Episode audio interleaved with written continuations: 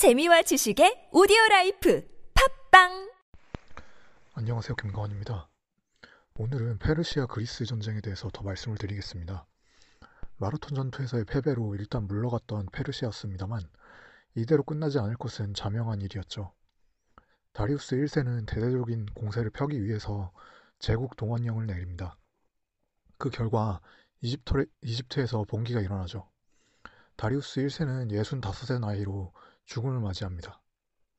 다리우스의 뒤를 이어서 왕이 된 것은 크세르크세스였죠. 영화 300에는 그로테스크한 치장을 하고 나오는 퇴폐적인 야매, 야만인 정도로 묘사가 됩니다만 실제로는 수려한 외모를 갖고 있었다고 합니다. 단련된 육체와 목소리는 품격이 있었다고 전합니다. 크세르크세스는 이집트 봉기를 빠르게 진압을 했습니다. 여세를 몰아서 바빌로니아의 봉기도 진압을 했죠. 내부의 분열을 봉합한 다음에 크세르크세스가 할 일을 할 일은 분명했습니다. 스파르타와 아테네에게 본때를 보여줘야만 했죠. 크세르크세스는 대규모의 친정을 준비했습니다. 헤로도토스는 당시 페르시아군 규모를 다음과 같이 기록을 하고 있습니다. 아시아에서 소집한 180만, 유럽에서 합류한 30만, 하인, 수행원, 자벽, 자벽부들이 260만으로 육군만 470만에 달했다고 말이죠. 거기에 해군이 25만 명이 더해져서 원정군의 총 규모는 500만이었다고 전합니다. 하지만 현대의 학자들은 헤로도토스의 기록을 전혀 신뢰하지 않아요. 대략 20만에서 40만 수준이었을 것을 추산, 추산을 하고요. 아주 적게 보는 학자들의 경우에는 10만이 채 되지 않았을 것이라고 보기도 합니다. 아무튼 나름 학자임을 자부하는 헤로도토스조차도 이렇게 말이 안 되는 기록을 남겼을 정도인데 당시 일반 그리스인들이 어느 정도의 공포심을 느꼈을지는 충분하게 짐작을 해볼 수 있는 일이죠. 비전투원을 포함해서 10만 이상이나 되는 대군이 해로를 통해서 진군한다는 것은 어려웠습니다. 페르시아군은 육지에 행군로를 만들기 위한 대공사를 시작했죠. 헬레스폰토스 해협에는 다리를 놨고 트라키아와 마케도니아의 황무지를 일구어서 길을 내었습니다. 또 그 과정에서 병참부는 개간한 황무지에 곡식을 심어 보급원을 확보했죠. 이미 언급해드린 적이 있습니다만 당시 페르시아의 문화 수준은 그리스에 비해서 더 뛰어났으면 뛰어났지 결국 부족하지 않았습니다. 식물학에 있어서의 성과도 그랬죠. 그리스의 척박한 환경을 개척해서 농지와 길, 운하로 바꾸는 것은 당시 사람들에게 있어서는 놀라운 역사임에 틀림이 없었고 그리스인들이 두려움과 함께 경이로움도 느꼈을 것입니다. 펠로폰네소스 동맹과 아테네를 제외하면 거의 대부분의 폴리스들은 이미 페르시아에게 항복을 한 상태였는데요. 크셀크세스로서는 페르시아의 국력을 이런 방식으로 과시를 함으로써 폴리스들을 자기 편에 붙들어 놓기 위한 홍보도 필요했을 겁니다. 하지만 대군을 동원하고 스스로 전쟁을 이끌기로 경, 결정을 한 그 순간부터 크셀크세스의 오산은 시작되었던 것일지도 모릅니다. 아무리 농지를 개간을 한다고 해도 그리스의 척박한 탄에서 나오는 작물의 수확량은 한계가 있을 수밖에 없거든요. 결국 본토로부터의 보급에 의지를 할 수밖에 없는데 그렇게 되면 보급선이 너무 길어집니다. 게다가 페르시아의 대군은 제국 각, 각지에서 불러 모은 혼성군이었습니다. 지휘 체계에 혼란이 생길 경우 단번에 괴멸될 가능성도 없지가 않았죠. 이집트와 바, 바빌로니아에서는 봉기도 일어났었으니까 황제가 본국을 오랫동안 비워둘 수도 없었습니다. 결론적으로 말을 하자면 크세르크세스로서는 최대한 빠르게 전쟁을 마무리 지어야만 했던 상황이었죠. 반대로 아테네와 스파르타의 입장에서는 길게 버티기만 해도 이길 수가 있는 전쟁이 되었습니다. 페르시아 입장에서 굳이 대군을 동원해야만 했었는가 하는 생각이 듭니다. 압도적인 국력을 이미 확보한 페르시아로서는 아테네 가까이에 있는 섬을 점령한 다음에 해상 교역로만 봉쇄를 해도 되거든요. 당시 이미 아테네는 해상 교역이 경제에서 차, 차지하는 비중이 상당히 높았고 일단은 민주주의를 표방하는 나라였기 때문에 해상 교역로를 봉쇄하고 있으면 아테네 내부에서 페르시아에게 일단 굴복을 하고 실리를 챙기자는 여론이 대두될 가능성도 충분했습니다.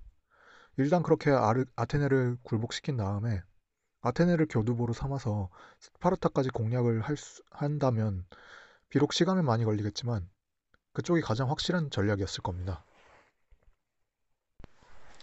당시 페르시아 내부의 온건파들도 이러한 주장을 했던 모양입니다. 긴 시간을 두고 괴롭히면 더 유리한 것은 페르시아였으니까 당연한 주장이었죠. 하지만 크세르크세스는 이런 조언을 무시해버립니다. 하여간 페르시아의 기세가 대단했던 것만큼은 사실이었습니다. 그렇다면 당시 그리스 쪽의 대응은 어떠했을까요?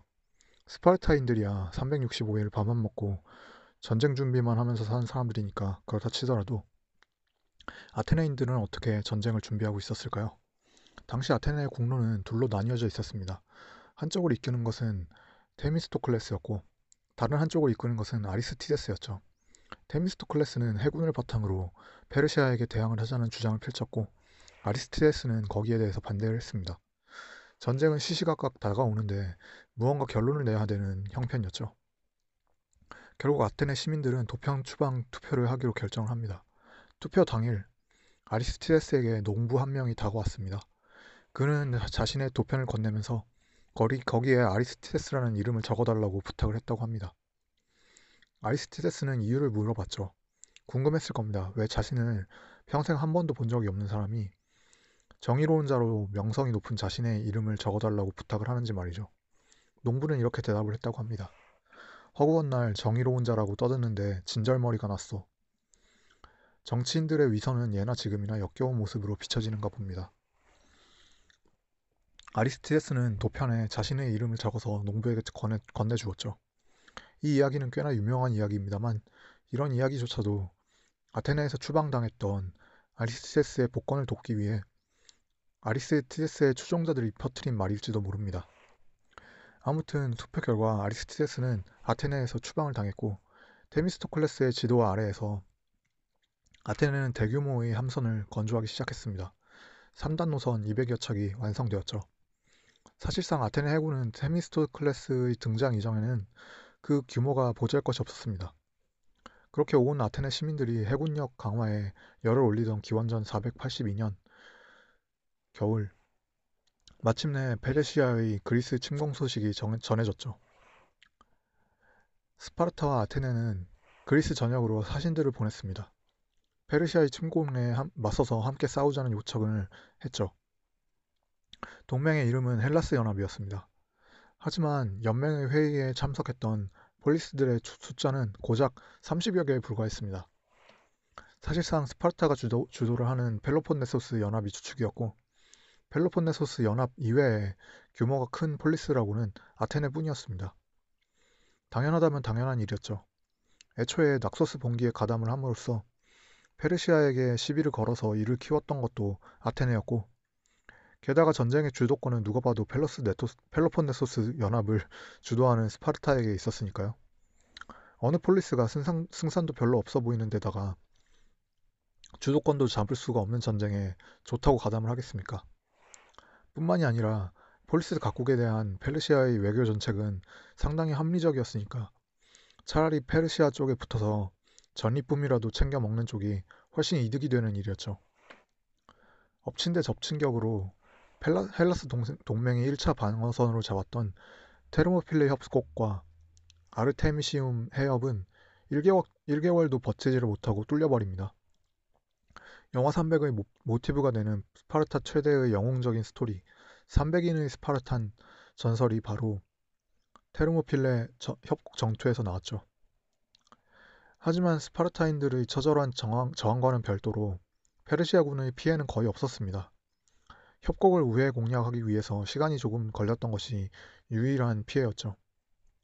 육로가 뚫린 이상 아르테미시움 해협, 해협을 지켜본, 지켜봤자 의미가 없었고 동맹군은 1차 방어설을 포기하고 퇴각할 수밖에 없었습니다. 이제 아테네의 상황은 풍, 풍전등화였죠. 스파르타는 이미 아테네를 지키는 것은 포기를 해버리고 펠로폰네소스 반도로 통하는 육로를 봉쇄하는 데 전략의 초점을 두었습니다. 지역에 방벽을 쌓고 스파르타로 통하는 도로를 부수고 있었죠. 사실상 스파르타의 구원을 기대할 수 없는 상황이었습니다. 아테네 사람들이 결단을 내려야 될 시점은 찾아온 거죠.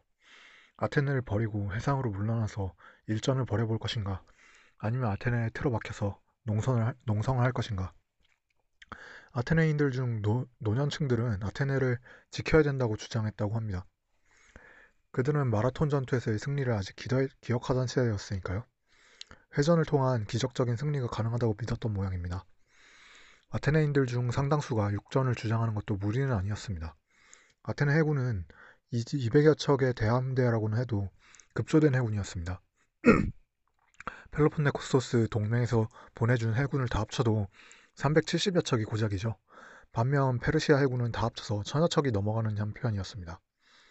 게다가 페니키아 함대와 이오니아 함대는 아테네처럼 급조된 해군이 아닌 정예병이었습니다. 노자비의 질에 있어서도 함선의 질에 있어서도 전역 비에 있어서도 아테네 해군은 열세였죠. 기왕에 구군을 걸고 일전을 치울 것이라면 만들어진 지 몇 년 되지도 않는 해군, 해군보다 육군 쪽이 더 미덥다고 생각한 아테네인들이 많았던 것도 이해가 갑니다. 테미스 클래스는 이런 급박한 상황 속에서 뚝심 있게 해전에서 승부를 봐야 된다고 주장을 했습니다. 결국 테미스토클레스의 주장에 따라서 일부 아테네에 끝까지 남기로 결심한 사람들을 제외한 아테네인들은 아테네를 떠납니다. 텅빈 아테네는 페르시아에게 함락되었고 크세르크세스는 본보기로 아크로폴리스에 불을 지릅니다. 그 불길은 살라미스 섬 산 등성이에서도 잘 보였죠.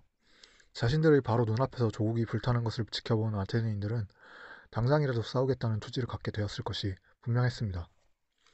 하지만 아테네인들이 결전을 치르기로 마음 먹었다고 해도 다른 동맹국들까지 그런 결심을 했던 것은 아니었습니다. 스파르타가 이미 펠로폰네소스 반도, 반도만 지키기로 마음을 먹은 이상 펠로폰네소스 동맹에 속하는 나라들은 더 이상 아테네를 지키기 위해서 목숨을 걸어야 할 이유가 없었죠. 아데이만토스는 코린토스 해협으로 일단 물러나서 스파르타 육군과 연계한 2차 방어선을 칠 것을 주장했다고 합니다. 만일 좁은 살라미스 해협에서 질 경우에 퇴로가 막힌 상황에서 헬라스 동맹의 해군 전체가 절멸, 전멸할 가능성도 있었으니까요. 코린토스 해협으로 물러서면 그런 최악의 상황은 최소한 피해볼 수 있겠죠. 물론 테미스토클레스는 이러한 주장에 대해서 반대했습니다. 이미 테르모필레와 아르테미시움에서 육해군 합동 작전은 실패로 돌아간 바가 있었고 좁은, 질목, 좁은 길목에서의 정면 승부라면 오히려 그리스군이 더 강하다고 테미스토클레스는 반박했습니다. 그리고 마지막으로 이렇게 한마, 한마디를 덧붙였다고 합니다. 만일 내 말을 듣지 않겠다면 나는 아테네인들을 이탈리아 시리스로 이주시키기 위해서 전선을 빼내야만 할 것이오. 이것은 연합군 함대의 점, 절반 이상을 차지하는 아테네인들이 전투를 포기하고 철수하겠다는 협박이었습니다. 결국 협박과 설득을 반씩 섞은 테미스토클레스의 말이 통했고 헬라스 동맹 참모회의는, 참모회의는 만장일치로 테미스토클레스의 전략을 채택했습니다. 살라미스에서의 해전이 그리스의 운명을 가르게 될 순간이 다가온 것이죠. 예, 오늘은 여기까지 하겠습니다. 즐거운 하루 되시길 바랍니다. 감사합니다.